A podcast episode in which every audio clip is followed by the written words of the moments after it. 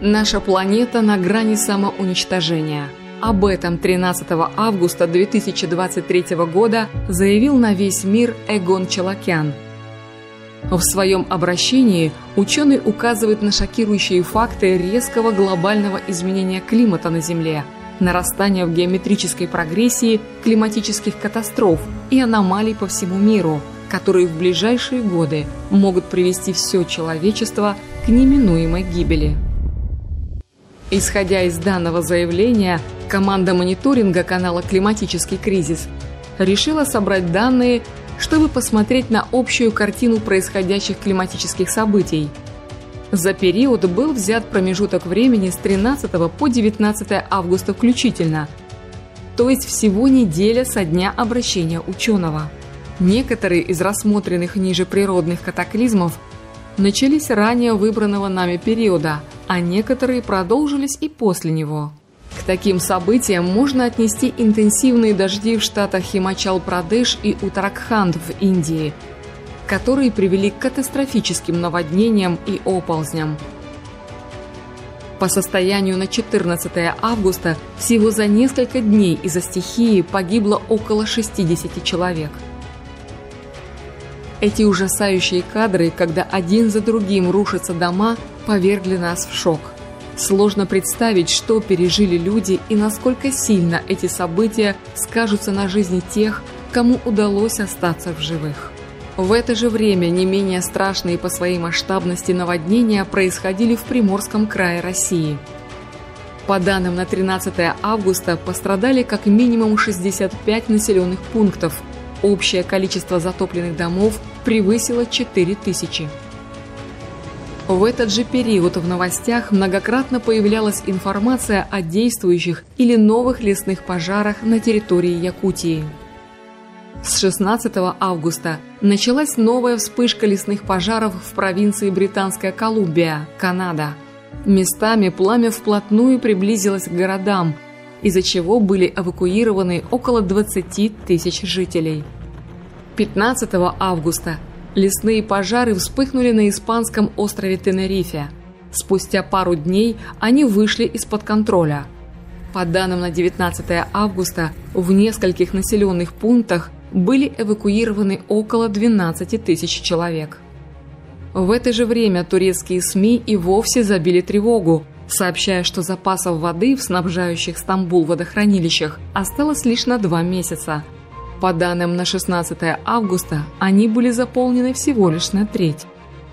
Далее другие масштабные события, которые также произошли в период с 13 по 19 августа. 13 августа в Италии началась сильная взрывная активность вулкана Этна – а вечером в противоположной части страны на улицах Турина пронеслись бурные селевые потоки. По меньшей мере два человека погибли и 15 получили ранения, когда торнадо, сопровождаемый градом, обрушился на город Янчен в китайской провинции Цзянсу. В этот же день в городе Эль-Мафрак, Иордания, прошла мощная песчаная буря. На следующий день в другой части Персидского залива стихия обрушилась на Оман. Ливни затопили пустыню Рамлат-эль-Вахиба. Дождь превратил безжизненные пески в озера. В городе Сан-Педро-Сула, Гондурас, всего за 40 минут дождь также превратил улицы в речные потоки. За эти же сутки сильные грозы со шквальными ветрами и градом обрушились на штаты Миннесота, США и Онтарио в Канаде. А на северо-западе Хьюстона в штате Техас, США, вспыхнули лесные пожары. В этот же день во Франции огненная стихия охватила более 500 гектаров Сен-Андре. Огонь перекинулся на жилые дома. 15 августа на центральные и западные префектуры Японии обрушился тайфун Лан. Местами количество осадков за несколько часов превысило среднее значение за весь август. В Италии сильные ливни и грозы обрушились на ряд районов Трентино-Альто-Адидже, вызывая разрушительные наводнения и оползни. В этот день в штате Северная Каролина, США, Ураганы оставили без электричества свыше 65 тысяч клиентов. Упавшее во время буйства стихии дерево лишило жизни человека прямо в автомобиле. 16 августа в Германии из-за сильных дождей затопило аэропорт во Франкфурте, из-за чего были отменены десятки авиарейсов. В этот же день в Алжире наводнение в Боржбу-Ареридж забрало жизни как минимум двух человек. А в Туркменистане произошло мощное землетрясение магнитудой 5,2. Подземные толчки ощущались в ряде районов. На следующий день разрушительное землетрясение магнитудой 6,3, за которым последовали десятки подземных толчков, потрясло центральную Колумбию и столицу Богату, вызвав сильную панику у людей. Вечером этого же дня штормы на юге Германии оставили после себя сильные затопления и разрушения. В Аргентине грозы и град вызвали хаос в провинции Буэнос-Айрес. Из-за проливного ливня более 50 рейсов были приостановлены. 18 августа в эпицентре водной стихии оказался город Смоленск в России, а также Дунгуань, провинция Гуандун в южной части Китая – в этот же день в сети появились видео от очевидцев о страшной буре в Кувейте. Изменение климата не дает передышки Италии. В районе Филигрейских полей был зафиксирован сейсмический рой. Самый сильный толчок был магнитудой 3,6. Всего в регионе зарегистрировано уже более 100 землетрясений.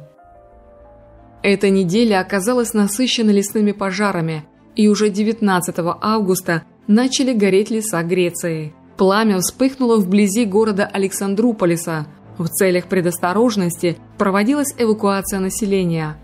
«Ситуация сложная, я не встречал такого большого фронта в течение многих лет», заявил губернатор региона Восточная Македония и Фракия.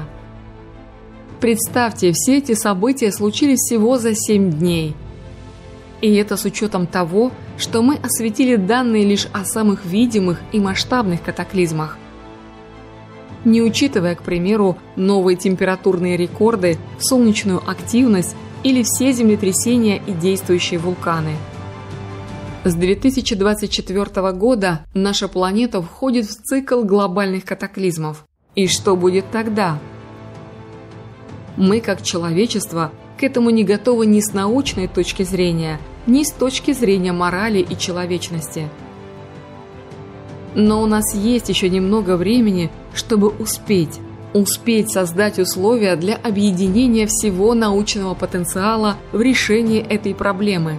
Но для этого важно участие каждого человека –